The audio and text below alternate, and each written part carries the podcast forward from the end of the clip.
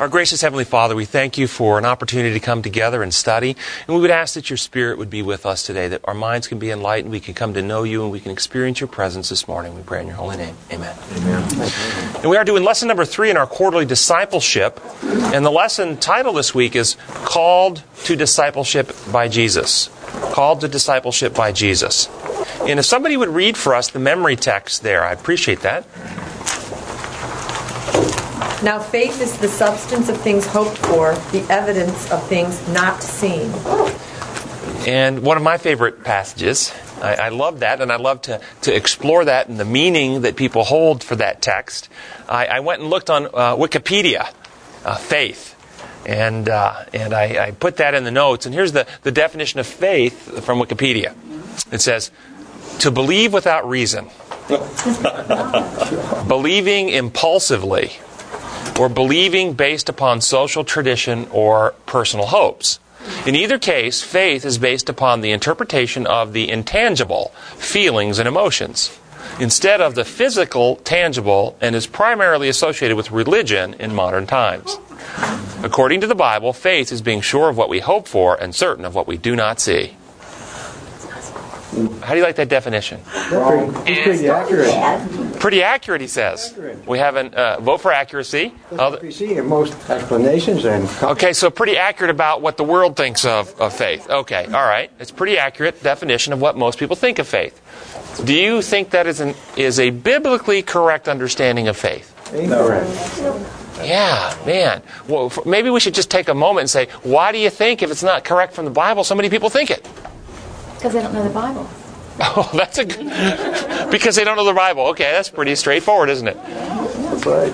You can't take one text. What's the danger in believing based on the intangible emotions and feelings rather than the tangible facts and evidence? What's the danger?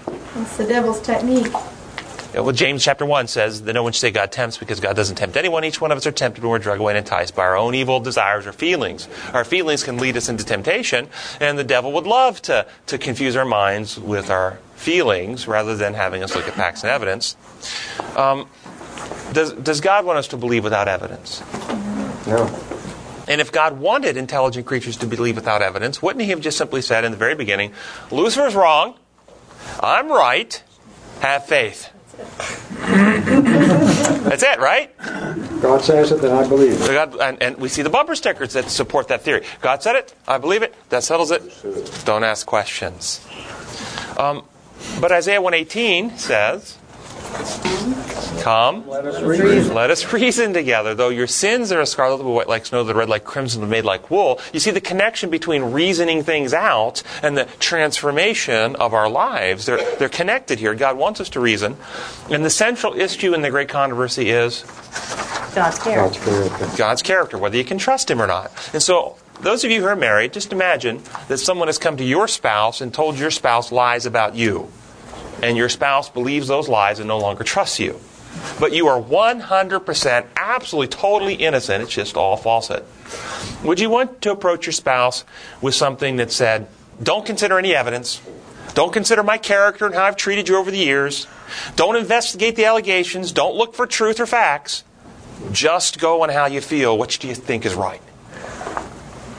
Would you want to do that for, with your spouse? Would you beg them to look for the truth and evidence? Consider the facts. Yes. And so, in this controversy between Christ and Satan, who has all the truth supporting them? God. And that Satan has none. And so you see the strategy, this idea, he's, he's woven into our minds that people have actually surrendered thinking, surrendered reason, surrendered pursuit of truth for feelings. And they think that they have a spiritual experience. Hmm. Now, God has gone to great lengths to present this to us, to give us the evidence. Uh, I, I want to know if, if my theory is correct, is there evidence along our lessons today with discipleship and so forth and their belief in God and, and his interactions with the disciples that would support my contention that we're supposed to look, look for the facts and evidence to base our faith? Any evidence in that whole thing? Well, John 1, 35 to 39. Um, John the Baptist is preaching. John the Baptist uh, sees Jesus and proclaims him to be the, the Lamb of God. and two of John the Baptist's disciples begin following Jesus and ask Jesus, say, where, where are you staying? And Jesus said, he declared to them his mission, or he said, come and see. Follow me and you will see. Well, follow and see means what? Look at the evidence. Look at the evidence. Doesn't that what that means? Come check it out. How about when Philip, Andrew, and Peter, this is John 1, 44 through 46, uh, went and uh, found Nathanael and Philip and told them, We have found the one Moses has talked about uh, from Nazareth, and can anything good come from Nazareth? And they said, Come and come and see. Don't believe it. Don't take it on my word. Don't just have faith because I said so. Come and check it out. Come see. Check the evidence for yourself. When John the Baptist was in prison, John the Baptist sent his disciples to ask and inquire of Christ, Are you the one? Or we, should we expect someone else? What did Christ say to John the Baptist's disciples? What did he tell them? Did he declare, I'm the one? Go tell him, yes, you can rest assured I'm the one. Is that what he did? Did he declare it? What did he do? Go and tell him what you've seen. Go and tell him what you've seen. And what have you seen? Go back and report to John what you hear and see. The blind receive sight, the lame walk, those who have leprosy are cured, the deaf he- hear, the dead are raised, and the good news is preached to the poor. In other words, you don't have to take my word for it. Look at the evidence. The evidence reveals who I am, how I live, how I conduct myself. And then uh, the disciples on the, in all this evidence, there's more evidence, but I'm just sticking with our lesson, discipleship evidence right now. Lots of other evidence support this. But the disciples on the road to Emmaus, after the uh, crucifixion, there were two disciples walking along, and Christ began to walk with them, and they were very discouraged. And Christ revealed himself in glory and declared himself to be the Messiah? Or did he take them through the evidences of Scripture that were fulfilled in his life? Yeah. And, and, there's a different type of thinking going on here, and I want to emphasize this. Um, I was reading in the book Education this morning that much of education is misdirected toward memorization. I don't know if you've read that. And that the memorization, that, that, that, that, education is directed toward getting kids to remember facts, facts, data, data, fill the memory, fill the memory, fill the memory. But this actually damages the mind and teaches people to become non thinkers bypasses reasoning. bypasses reasoning and gets people simply to accept other people's position and believe things based on tradition rather than learning how to think and reason and weigh the good from the bad and discern the right from the wrong. And now what the first two years of med school are all about? The fir- Your head full of memory?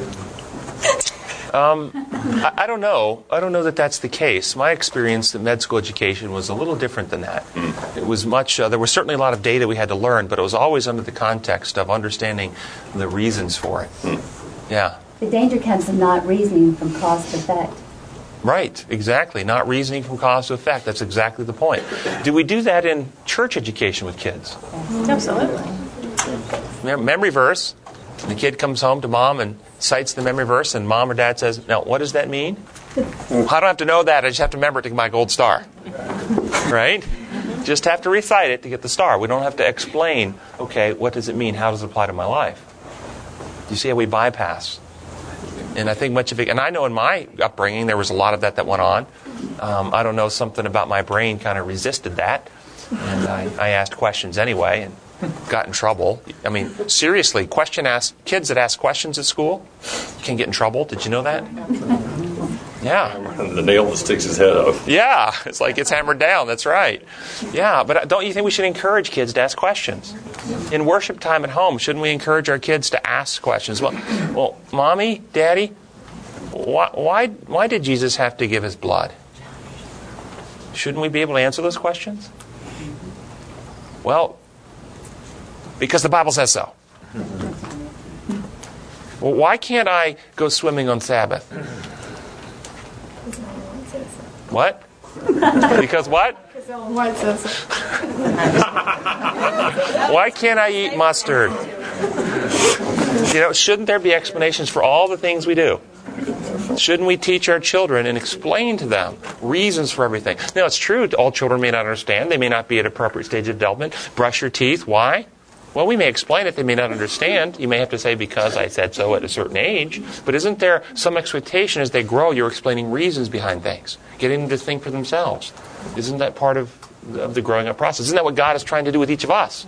He gives us rules when we're spiritual infants, and He's trying to explain to get us to understand so that He never has to give us rules again. I mean, the goal of parenting, as I understand it, is to one day parent your child to the point that they don't need you to parent them anymore. Isn't that the goal? That they can think and reason and make healthy choices and live mature and, re- and responsible lives without any oversight from you. Isn't that the goal? Isn't that God, what God is trying to do for us? To raise us to the point that we get those fruits of the Spirit. And the last fruit of the Spirit is self governance, self control. That we've grown up to be beings that can live freely in His universe without Him having to stand over us every moment telling us what to do.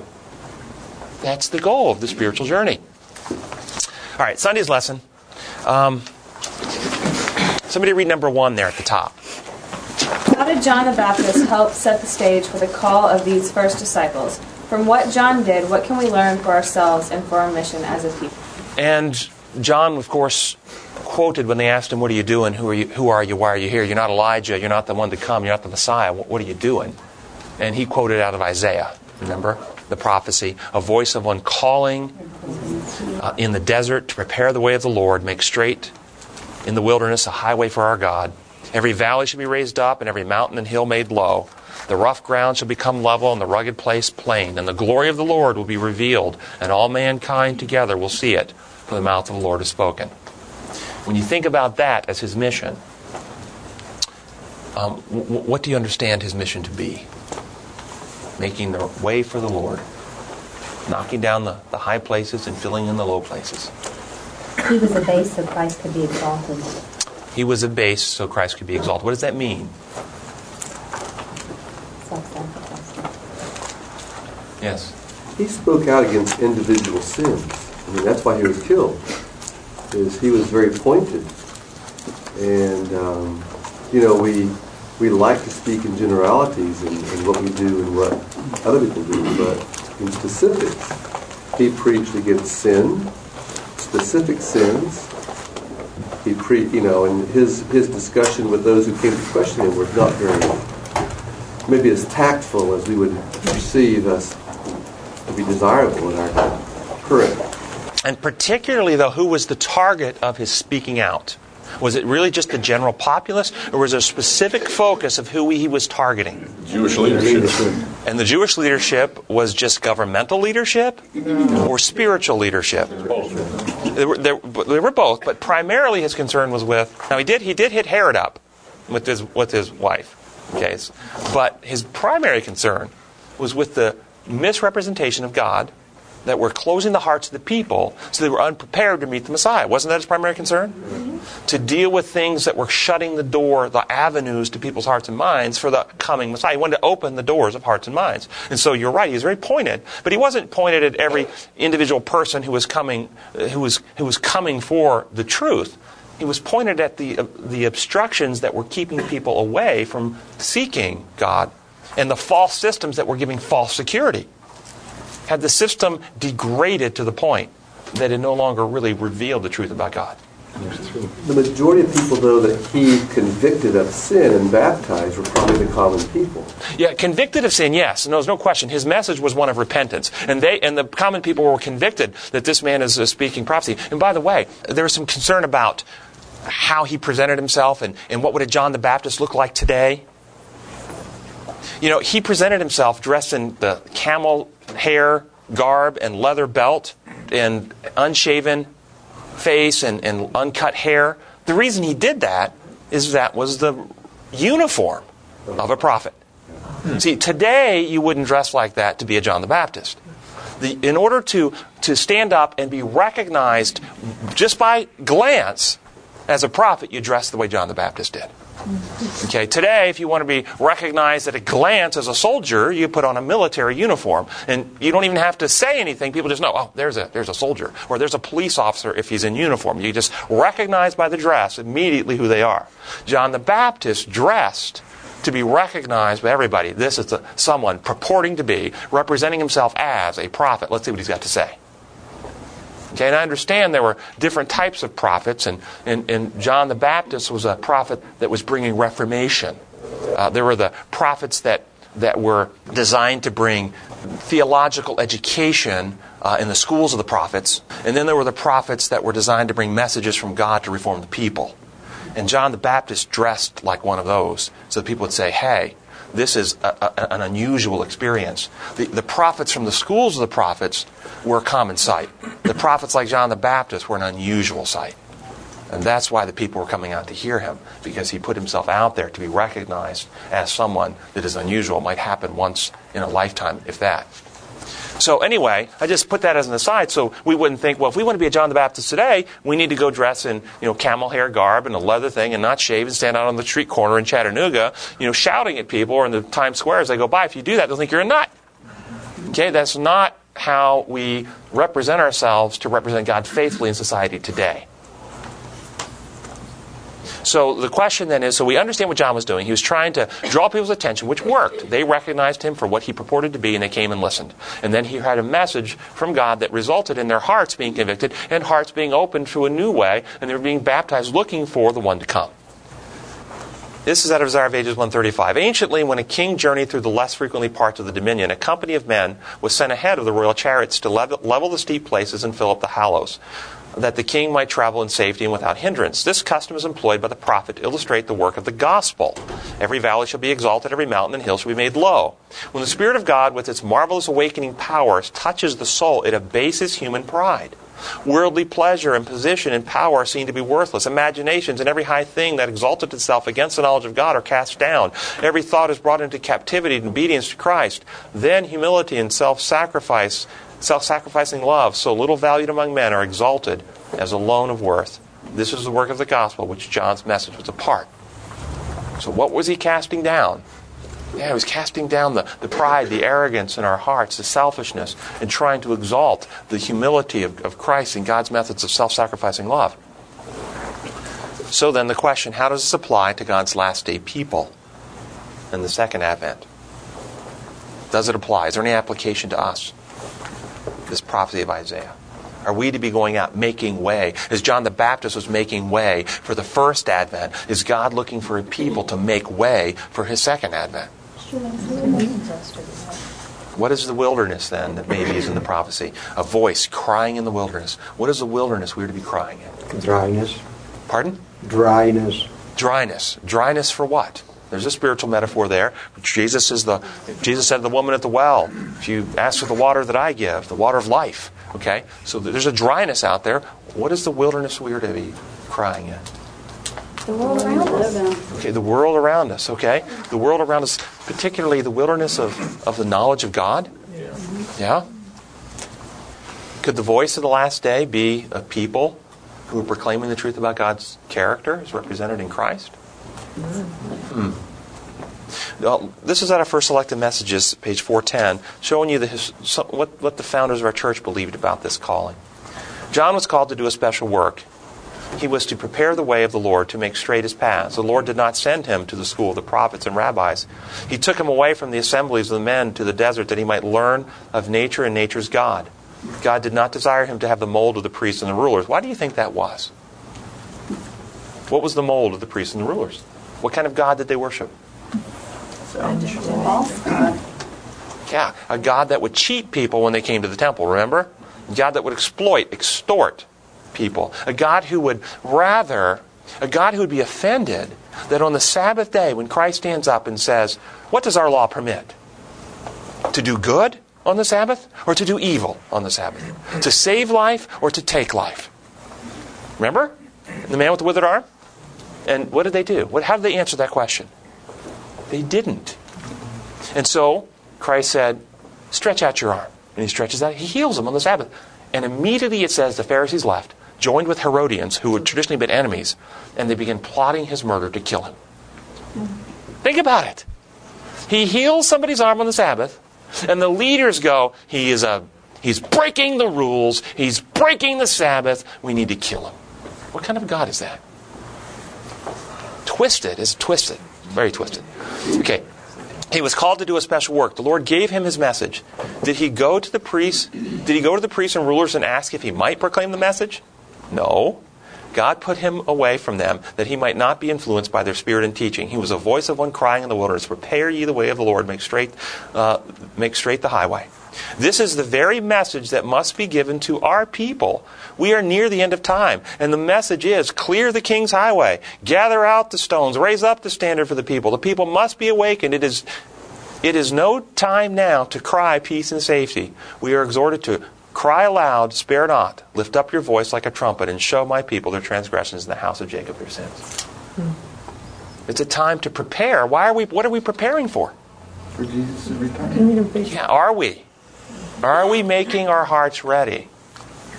John says that when he comes, we will be changed to be like him when he comes, or we'll already be like him. We're already going to be like him if we're doing the work preparing the way for the Lord. Revelation chapter 7, the four angels are holding back the four winds. Hold, hold, hold until until something happens. Sealing. People are sealed. Until the people of God are sealed in their forehead. What does that mean?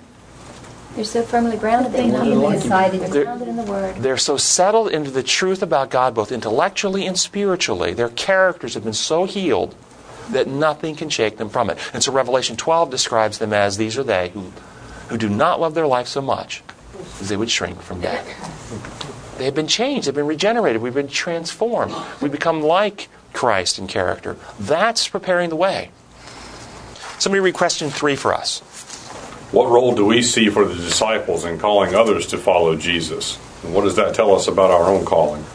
Yeah, when I thought about that question about calling Jesus, I wanted to ask the class when we call others to follow Jesus, what are we calling them for or what are we calling them to? When you go to call someone to follow Jesus, what are you calling them for? Give their hearts. to You're calling them to give their heart, but for what purpose? For what are you calling them? Yes. I guess as I looked through this lesson this morning, I, I was um, thinking how many things I've read lately that either came from the church or Christianity in general, where the approach, and down below where it says, after Andrew spent a little time with Jesus, he not only believed that Jesus was the Messiah, but he immediately did what the Master expects every disciple to do spread the joy. That was almost a how do you put those two together? He expects me to share that joy. And I think that approach, that paradigm is used so much in our Christian writings that we that we lose touch with what we are supposed to be sharing. I wrote down below, am I going to tell them, where it says right at the bottom, what would you say about Jesus that could make someone be interested in mm-hmm. following him? And I wrote, would I say what he expects you to do, which is the approach through school and through a lot of our, our writings, or would I talk to them about who he is? Yeah, and how much? How, how often is the presentation of Christ started out with a whole bunch of beasts, mm-hmm. or burning hellfire? Repent, lest you burn in hell forever. But we've got good news. What's the good news? If you do all these things and accept this blood payment that He's done for you, then God won't torture you forever. Is that bringing greater comfort or greater fear?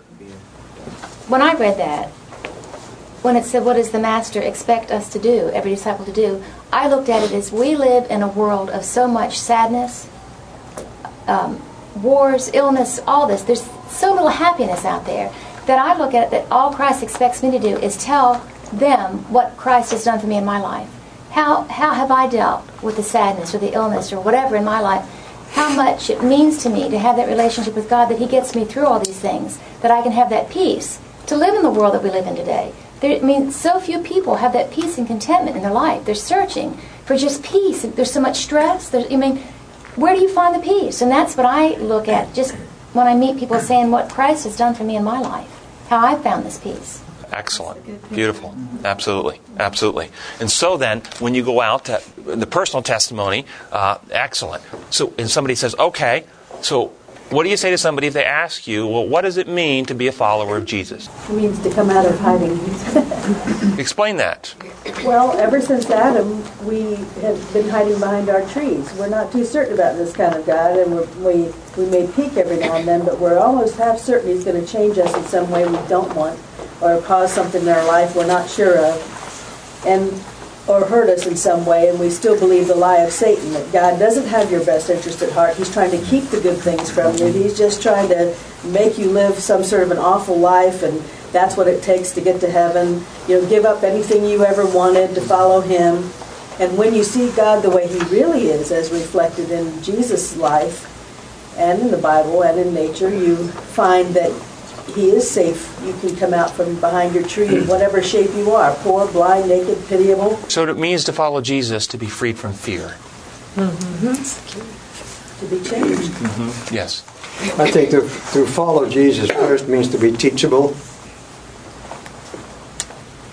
Do you think that uh, that it would be commonly seen by non-Christians in the world that Christians are easily teachable? I'm not saying we shouldn't be. I'm just I I agree with you. We should be. I have a teachable and humble spirit, absolutely. But is that what's commonly represented by Christians? No. No. In fact, Narrow-mindedness is commonly. but narrow-mindedness I heard over there. Yeah. defensiveness. Um, read the green question at the bottom. Same same day. If you were to tell someone about Jesus, what would you say? How deep is your experience with the Lord? What would you say about Jesus that could make someone be interested in following him? Okay, and you've already shared with us that your experience with Jesus. I think that's one of the most powerful things. Anybody else have thoughts about that? What would you say?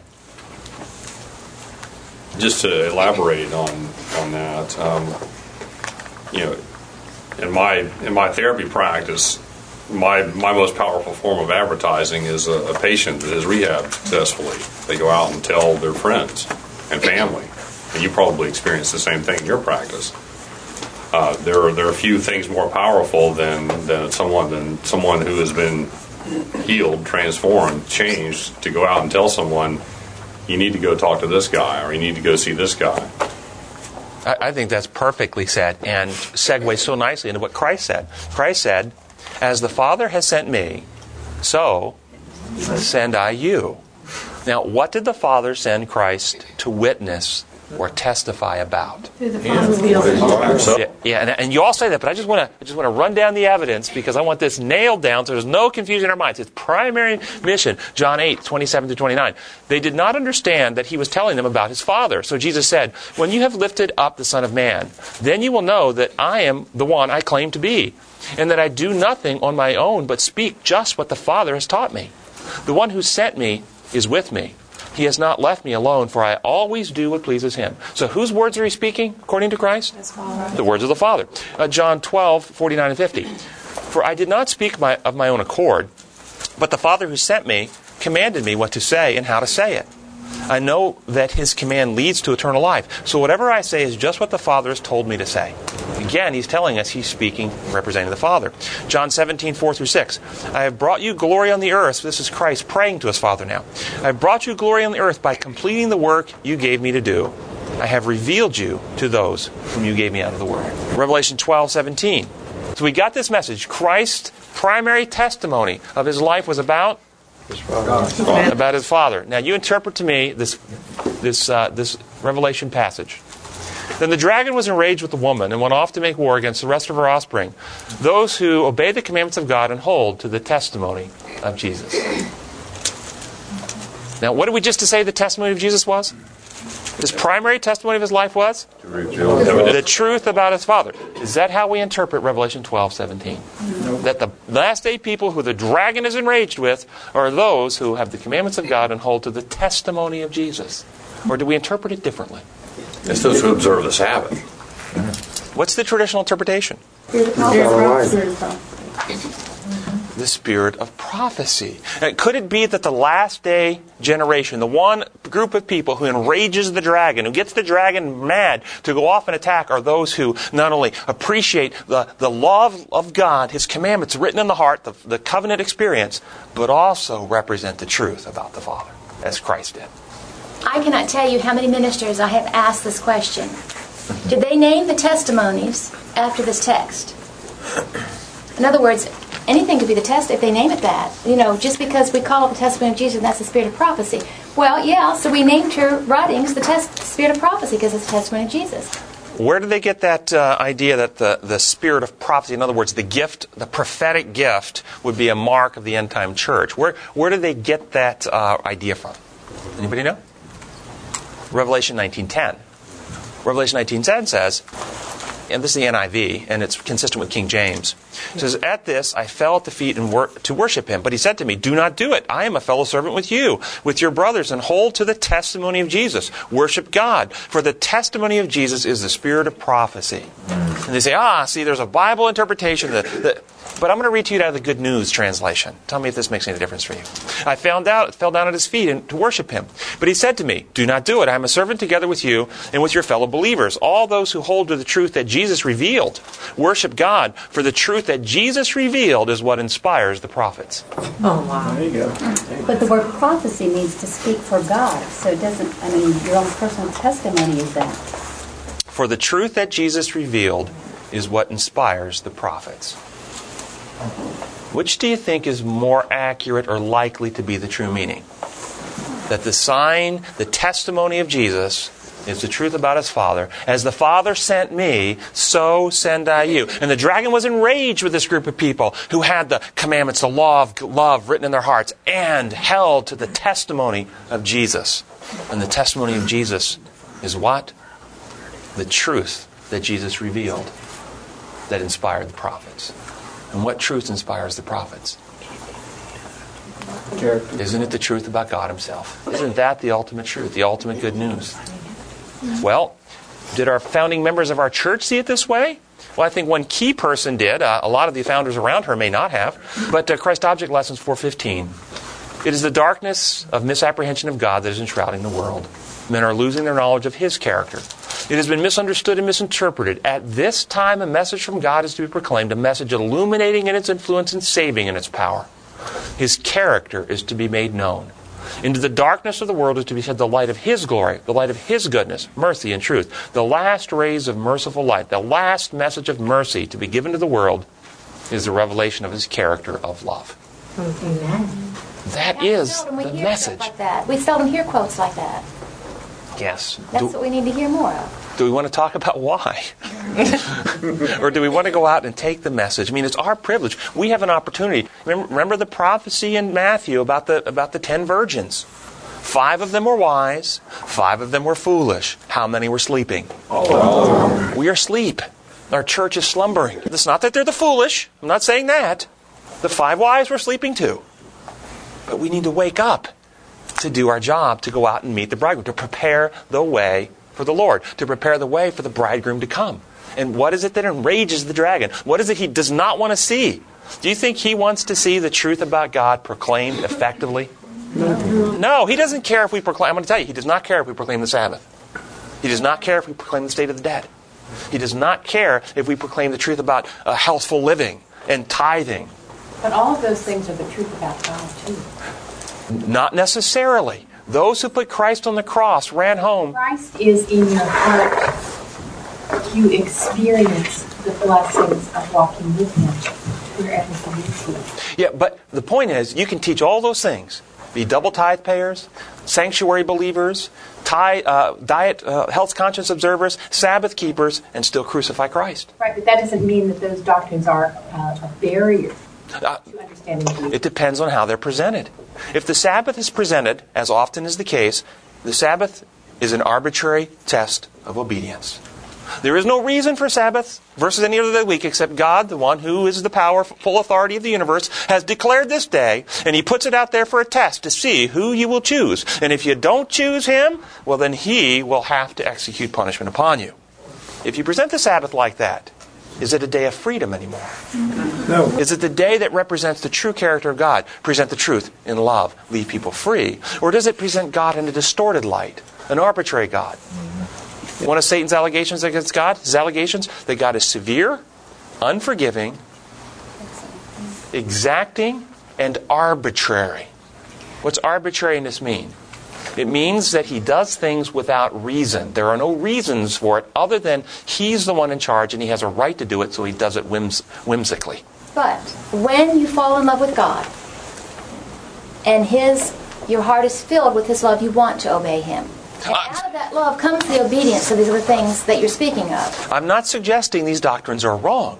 I'm suggesting when they're disconnected from the central truth about God Himself. That see, Satan doesn't care if we present the Sabbath as long as we present it disconnected from the truth about God. He doesn't care if we present the state of the dead as long as we present it disconnected from the state, from the truth about God. See, we can have all our little doctrines lined up in nice little rows that we can get our Bible texts out and we can proof text you to death with the, with the text and we can have people converted to a system of organized beliefs and never come to know the truth about God. Amen. Amen. And that's the problem. And without that knowledge, what is life eternal? John 17, 3? To know God. To know God. Okay, now let me ask you this then. Yes. Can you know God and love Him supremely and not do any of those things? Yes, you can. Absolutely. Really? Romans chapter 2, verse starting in verse 12. Those who have not heard the law, but do by nature the things contained in the law. This is Adventist. We've heard Oh, but you, know it all. you asked the question in a very general way. you didn't ask. Now I'm asking, we're not teaching somebody now about the love of God. We all know the love of God. We've been raised as an Adventist. Do we? Can we? We do. We do. Can we? Assumption. We, I hope after being in this class for two years, I know and love God. Okay.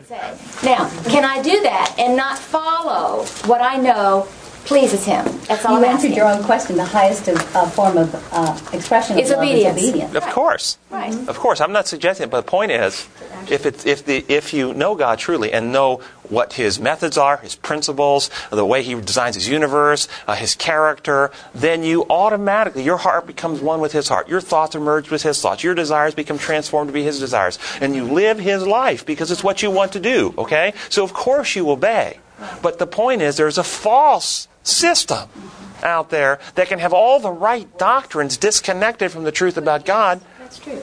And so, like, my point was simply the final message of mercy to lighten the world, to prepare our hearts and minds to be one with God, to meet Him when He comes, is the truth about God Himself. And so we have a job, and I'm not suggesting we don't teach the Sabbath. I'm suggesting that we teach the Sabbath connected to the truth about God, and only connected to the truth about God. We teach the state of the dead only connected to the truth about God. And we stop trying to proof text people to get to death with simply showing that, the, that, that, that, our particular position on this doctrine is right because people are won over to the system because the evidence of the, of the truth is, is persuasive. But they never come to see the beautiful character of God as revealed in Christ. And therefore, there are those three levels of obedience. Remember the three levels of obedience? Level one. And I'll use the metaphor when I was a child. My mother had a rule in the house that I had to brush my teeth. And if I didn't brush my teeth as a child, I would get punished. Well, naturally, as a child, I didn't want to get punished, so I brushed my teeth. But as I grew older, mom sat me down one day and said, Son, it breaks my heart that you only do this because I threaten you with punishment. I just long for the day that you'll grow up and do these things because you want to do them. It breaks my heart that you don't love me enough. And that, that touched my heart. So mom never had to threaten me to brush te- teeth again. And I started brushing my teeth because I love my mother and all that she's done for me. Now, I, I grew up and went to college. And, and in college, in medical school, I was brushing my teeth one day, and, the, and one of my uh, roommates saw me and said, What are you doing over there? I'm brushing my teeth. Why are you doing that? Well, my mother has a rule. and if I don't do this, she's going to come punish me. Would mom be proud? How about if I said, Well, it's, I love my mom, and if she finds out I'm not brushing my teeth, well, she'll be hurt, and I don't want to hurt her. Would she be proud? You see, Christians, well, God has rules. If we don't do them, He will punish. I don't, so I, do, I obey the rules because I don't want to get punished. Hopefully, we'll grow up at some point and recognize, you know, he, he had those rules because he loves us and he wants to protect us. Wow, thank you, God, for, for, for setting that guideline for me to keep me out of trouble when I was such an immature person. Praise you for that. I love you. And I'm going to do these things now because I love you. And do you think God says, well, that's the way I want it? I want you to do it simply because you love me. Why are you doing these things? Well, I love God and I don't want to hurt him. And I know it would disappoint him and hurt him. So I don't want to do it. Or do you think he wants us to come to the point where we actually agree with him? We understand, we appreciate his methods, his principles, and intelligently say, you know what, even if God, now that I understand, now that my mind has been enlightened, now that I see the reasons and purposes of God, I'm in total agreement, and I would do it even if he didn't tell me. Isn't that where he wants to bring us to? Amen. And this is the level of obedience, and this level of obedience can never be achieved as long as we focus on the rules and as long as we focus on the doctrines disconnected from the truth about God himself. Mm-hmm. And it's only as we bring these things back into that, that harmony, that connection, that we can bring people to this higher state of being. And it cannot be achieved by rules obeyed and applied and memorization of facts. It has to be brought by teaching people to think and to reason. Come, let us reason together. We have to weigh out the pros and cons, think through the value. And by the way, this is the reason the tree was placed in the garden. Th- This was the reason the tree was in the garden. A lot of people think the tree was an arbitrary test of obedience. Who are you going to obey, me or the devil? The tree was there for two reasons. One, it was a protection. You realize before Adam sinned, he was the governor of this planet. He was the ruler of this planet. Satan was not free to roam this planet because Adam was the governor and ruler of this planet. He could only approach him at that tree. So they were free from harassment on this whole planet except at that tree. So it was there to protect them. Number two, it was there for their development, for their growth. They had at some point, in order for them to grow, in order for them to be so settled into the truth that they could not be moved, had to be confronted with the issues, weigh them out, think them through, and come to their own conclusion and make that choice, or they'll never grow up.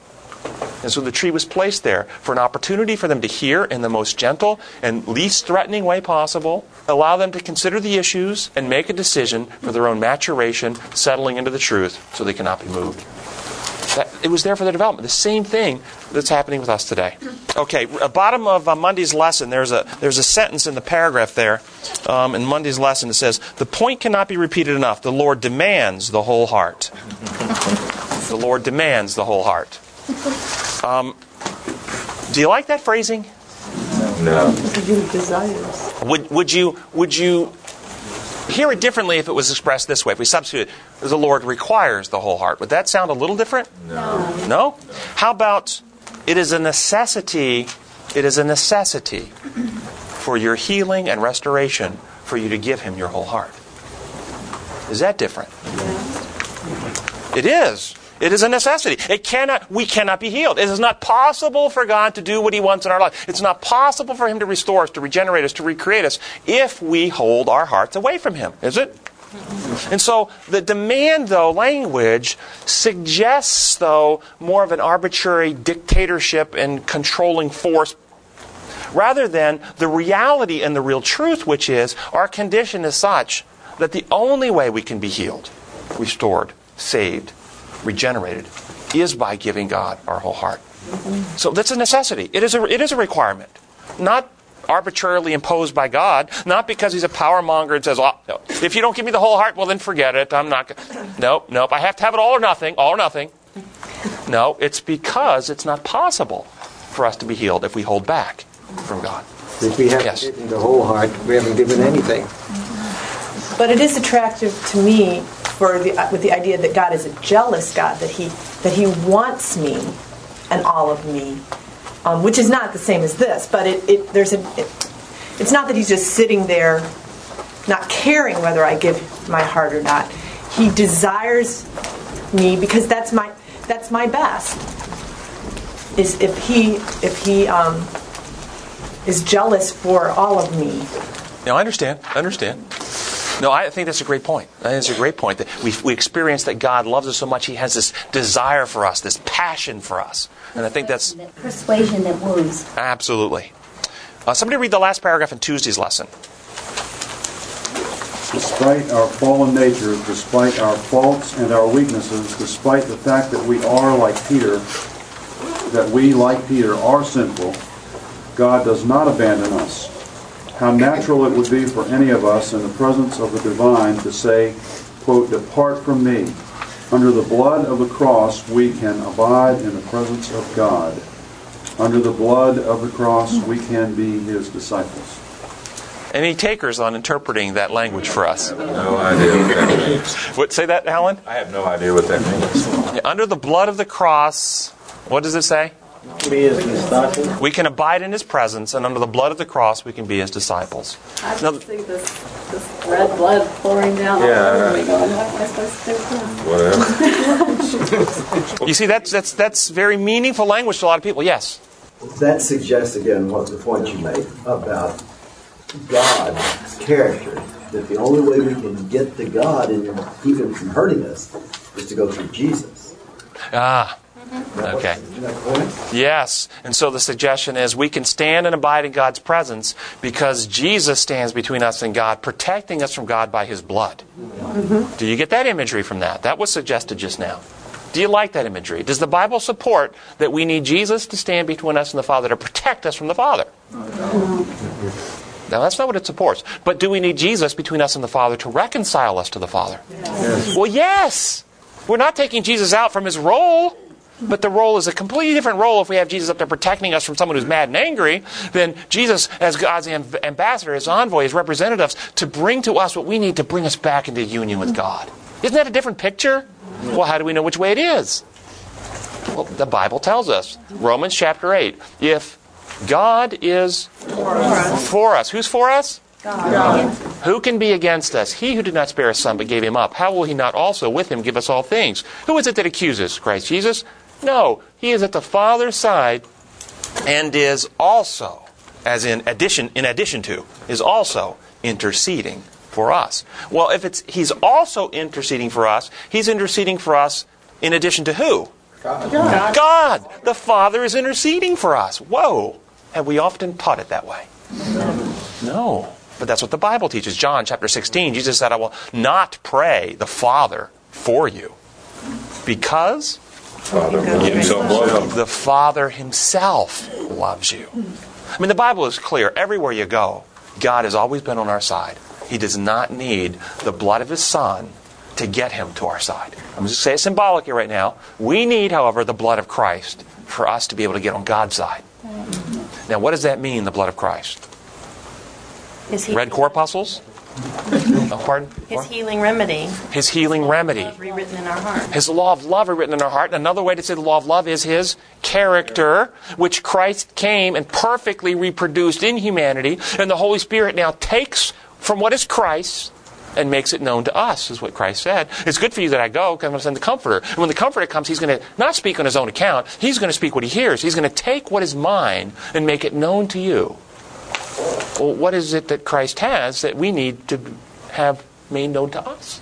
God's character. the truth about God, His character. And the new covenant experiences, I will write my law where? In the heart and mind. We become partakers of the divine, nature. The nature of God is love. Romans 5 5. He pours His love into our hearts. The whole thing is all consistent all the way through. Christ came to restore God's character in the species. Christ now becomes the source through which the Holy Spirit draws to reproduce His character in all of us. And thus it's no longer I that live, but Christ lives in me. How do we know this is what the blood symbolizes? Christ said in John chapter 6, I tell you the truth, unless you eat the flesh of the Son of Man and drink his blood, you have no life in you. Whoever eats my flesh and drinks my blood has eternal life, and I will raise him up at the last day. For my flesh is real food, and my blood is real drink. Whoever eats my flesh and drinks my blood remains in me, and I in him. Just as the living Father sent me, and I live because of the Father, so the one who feeds on me will live because of me. Now, how many think that's talking real red corpuscles here? Real literal blood. How many times when we read the read the text and the phrases and the wonderful Christian expressions, saved by the blood, power of the blood, how many times do we immediately think literal shedding his blood on the cross blood? Isn't that what we almost always think? Mm-hmm. It is wrong. Stop thinking that. It is the blood that you can ingest that Christ wants you to, to internalize, the blood that you can take in. And you have to say, well, then, what kind of blood is that? The life is in the blood. It is the life of God we are to ingest, to internalize, to partake of, to feed upon. The very character, nature, love, methods of God Himself. Yes? was very close, close to the communion service last week, and growing up, um, the, the idea of unless you participate in communion, you won't participate in Christ was presented.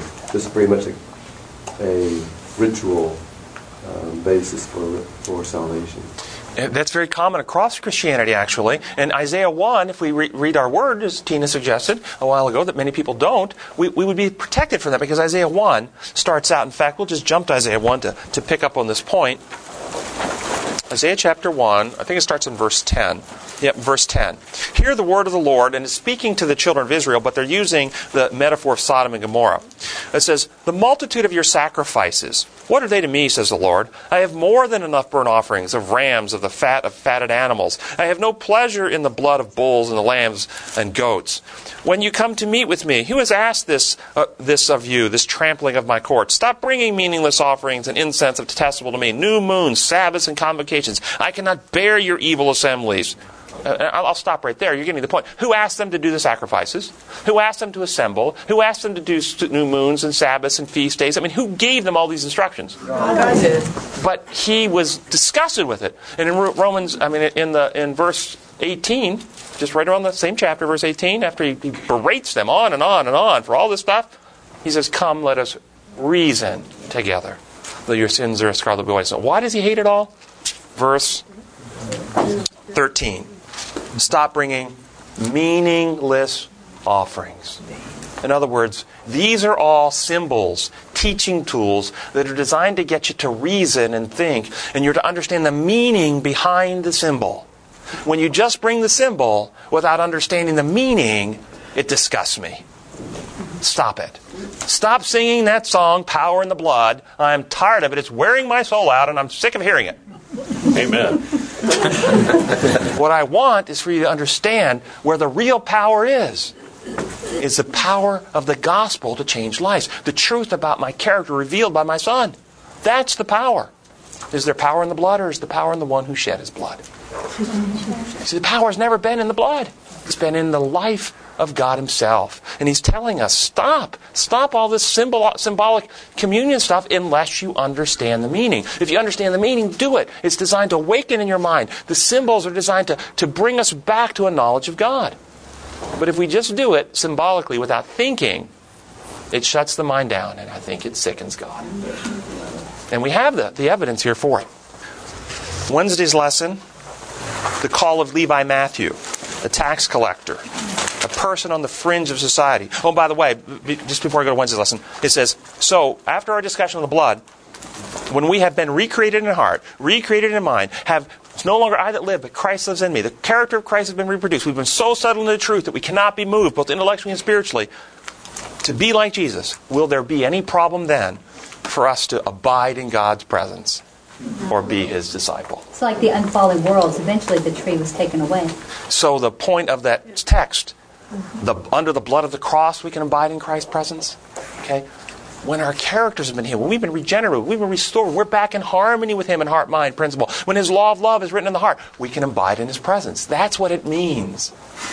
Okay, so Wednesday, Levi Matthew, a person in the fringe of society, wor- uh, an apparent worldling, is called to be one of God's disciples, one of Christ's disciples. From this lesson, from this observation of, of calling Matthew, is there anyone who is, quote, too wicked, unquote, to be called to be one of God's disciples? Well, that was an unenthusiastic response. Is there anybody too wicked to be called to be one of Christ's disciples? No. No. A powerful uh, witness is yeah. someone who is exceedingly corrupt and then is transformed. Is there anyone whose life history, that wickedness of their life history, is too checkered to be redeemed by God? No. Look at Manasseh. No. He said, look at Manasseh. Manasseh is a great example from the Old Testament. Thursday's lesson. Somebody read the second paragraph for us. So, as we saw this week, they had some biblical evidence at that time for believing that Jesus was the Messiah. A study of the gospel reveals how much of the work and ministry of Jesus was still unknown to them, especially the most important part of his work, his death on the cross. As we know, right up until the end, and even after, they had grave misconceptions about what was to come. Yes, did they have, and so questions, think this through. Fact is, they did have grave, grave misconceptions, right? Did they have grave misconceptions because Christ failed to share with them the truth of what was going to transpire? No. no. So he, he spoke the truth to them. How many, how many times do we have recorded? Multiple times, right? Multiple times he said, the Son of Man is going to die and he's going to uh, know, rise on the third day. Multiple times he told them this, but yet they didn't understand. So even though Christ is telling the truth, why didn't they get it? It wasn't what they were wanting. So previous bias, tradition, preconceived ideas, prejudices, all these things that were already in their heads were obstructions to seeing the truth as even though it's being presented to them, they couldn't see it. They couldn't understand it. As Christians, are we in danger of this happening to us? Could we be rejecting the truth about God as revealed in Christ because of our traditions, our preconceived ideas, our biases, our prejudices, what we've been taught our whole life? By I mean, imagine how hard it must have been for some of the kids of some of the priests and Levites that have taught them the whole life what to expect. And well, I can't go against Dad. My dad couldn't be wrong. I mean, look, he's been a holy minister in the sanctuary his whole life, and he's such a humble, decent guy. I mean, he couldn't have taught me wrong, could he? How hard would it have been for a child to think on their own, uh, even if it was an adult child, uh, when their dad has been so committed their whole life to a particular message? Do we have trouble with that today? Thinking independently from those who tutored us.